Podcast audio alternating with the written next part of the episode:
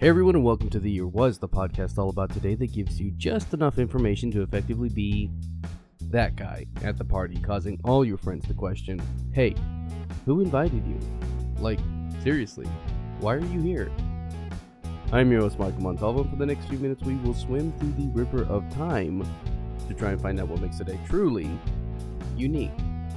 In this episode, we examine the events that occurred June 1st. So here we are again to talk about a thing that I learned about, and once again, we are looking at multiple topics. So without further delay, the year was 1947, and on this day, June 1st, the Doomsday Clock first appeared on the cover of Bulletin of the Atomic Scientists. For those of you who don't know, the Doomsday Clock was set up in part by Albert Einstein and other scientists that helped to develop the atomic bomb during the Manhattan Project. The clock is supposed to be a visual representation of how close the world is to disaster, whether it be nuclear apocalypse or global war or climate change, and is depicted as a watch face with midnight or the 12 o'clock being disaster. When the clock was first introduced, it was shown to be seven minutes to midnight, and this was two years after the Second World War, so not a bad placement, all things considered. The most time we've ever had on the clock has been 17 minutes to midnight in 1991. The most recent clock change, as of March 2022, the clock hands moved and was set to 100 seconds to midnight in response in part due to the invasion of Ukraine by Russian forces. This has also been one of the closest times we have ever been to global disaster. Now, why this does sound like and is rightfully a terrifying placement to be in, the clock has been set to 2 minutes or less since 2018 and has been set to 100 seconds since 2020, which I guess coincides with the onset of the coronavirus and the continuation of climate change. That doesn't really make it better, it just needs mentioning. So, who sets the clock? Up until 1973, it was set by Eugene Rabinowitch, who made the first change of the clock from 7 minutes to 3 minutes, October 1949, when Russia detonated their own atomic bomb. According to the Bulletin.org website, today it is set by the Bulletin of Atomic Scientists, who meet twice a year in order to discuss and debate whether the actions of international leaders have made the world safer or more dangerous than it was in the previous year and it is their decision that moves the clock closer or further away from midnight. And now for something a little bit different. The year was. Actually, we don't know the exact year, but his debut was in 1969. And on this day, June 1st, Oscar the Grouch is said to have been born. For the second time, we have a Muppet on the episode. Oscar is a grouch that lives in a trash can on the one and only Sesame Street. He was designed by Jim Henson and performed by Caroll Spinney from 1969 until 2018, a year before his death. He's currently performed by Eric Jacobson. Okay, hang on. I just read that in 2008, Caroll Spinney said in an interview that Oscar was 43 and that he celebrated his fifth birthday in episode 7. That would make his birth year around 1965. The character, according to Muppet.fandom, is said to be inspired by a nasty waiter at the restaurant Oscar's Tavern in Manhattan. A man so rude that he amused Henson and Jon Stone, who was a writer and producer for the show. Although, Oscar the Grouch is actually named after his uncle, Philip. Spinney then took the design and based the voice on a taxi driver on his way to perform the Grouch for the first time. Now, while we all know Oscar to be green, he was designed to be purple, but originally built to be orange. And what's interesting here is that the show has an in universe explanation for the change of fur color. According to Oscar, around 2009, most of his family is orange, but after he took a trip to the Swamp Mushy Muddy Resort, his own fur turned green from the moss, which he likes because it goes with his eyes. If he were to bathe, Oscar would once again turn orange, but having accidentally done so only once, he returned to the resort to once again get his green coloration. In the years since his debut, Oscar has become a movie star, appearing in Muppet, Sesame Street, and Ben Stiller museum movies. But perhaps most importantly, he has become a spokesman for waste reduction and waste management.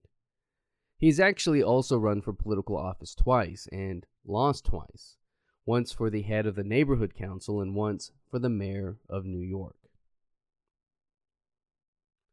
Let's switch gears again and this time look at the world of medicine. The year was 1974, and on this day, June 1st, the Heimlich maneuver was first introduced. Now, this one is a little bit of a cheat, but let me explain. According to PBS.org, in 1972, the New York Times reported that more than 3,000 people in the U.S. choked to death, making it the sixth leading cause of accidental death. The usual response for the time to help somebody in a choking situation was to simply slap them on the back, which seems odd as it looks like you are congratulating them for choking. Doctors also argued that this was counterproductive because what you're actually doing, what's actually happening, was that the slapper would be driving the obstruction further down the slappy's throat. This would simply not do for Henry J. Heimlich, and so he did what someone in his position might do and studied, researched, and developed his own findings, putting them into an essay and then submitting it for publication in the pages of emergency medicine. The issue was dated June 1974, and so June 1st has become known as the day the Heimlich maneuver was first introduced. In a horrifying discovery on my part, however, I discovered Heimlich conducted his research by experimenting on dogs.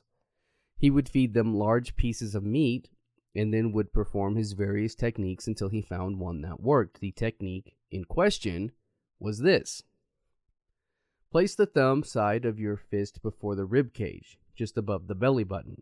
Grasp the fist with the other hand and press the fist inward and upward. Perform it firmly and smoothly and repeat until the choking object is dislodged. This maneuver began to save lives pretty much from day one. People who read the article began to use it in situations and saved people but it wasn't officially dubbed the Heimlich maneuver until August 12, 1974, in the Journal of the American Medical Association. For his work, Heimlich was awarded the Lasker Award for Public Service in 1984. And while the American Red Cross and American Heart Association recommended only the Heimlich maneuver, it has since been downgraded to be known only as abdominal thrusts. Heimlich claimed that he never wanted this maneuver to be used exclusively by the medical field and wanted everyday people to be able to perform it. However, as with anything out there, there has been some controversy. In 2003, Dr. Edward Patrick, Heimlich's colleague, issued a press release saying that he co developed the technique, claiming that he only wanted to get credit for what he's done. We have talked about superheroes here on the show a couple of times, in a now deleted episode, we spoke about the first appearance of Batman, Detective Comics, 27 May 1939, and we talked about the Phantom, who is considered to be the world's first superhero. And so today I thought we would continue that tradition of superheroes and talk about one who is super strong and super. It's Superman. The year was 1938, and on this day, June 1st, Superman created by Jerry Siegel and Joe Shuster, made his first appearance in Action Comics number 1. This is a bit of a strange topic, too. Much like Heimlich's publishing of his Heimlich maneuver, only a much more confusing extent, the cover date and the general accepted date of the first appearance of Superman is listed as June. The actual publication date of Action Comics number 1 was April 18th, 1938. This confuses me because it's not a single month between publication and cover date, but almost two months. And so the question begs to be asked and hopefully answered how and why did this happen? The only thing that I can think of is that books were made in advance, as they often are, and the publication was just early.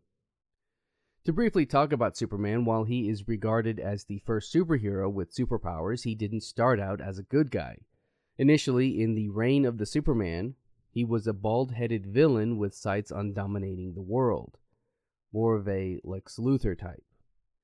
The story didn't sell well, though, and so the pair took the idea and retooled it, eventually getting it to Action Comics, where it would be a major hit, before making the transition to his own solo title, appropriately titled Superman.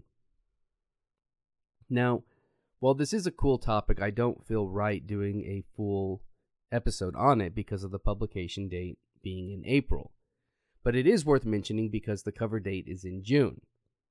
Eventually, the Man of Steel will get an episode, but this week, it looks like it's only going to be an honorable mention. That's going to do it for us today. If you like this podcast and want to hear more, give us a rate and a review. That helps me out and helps steer this in a direction that is hopefully good for all.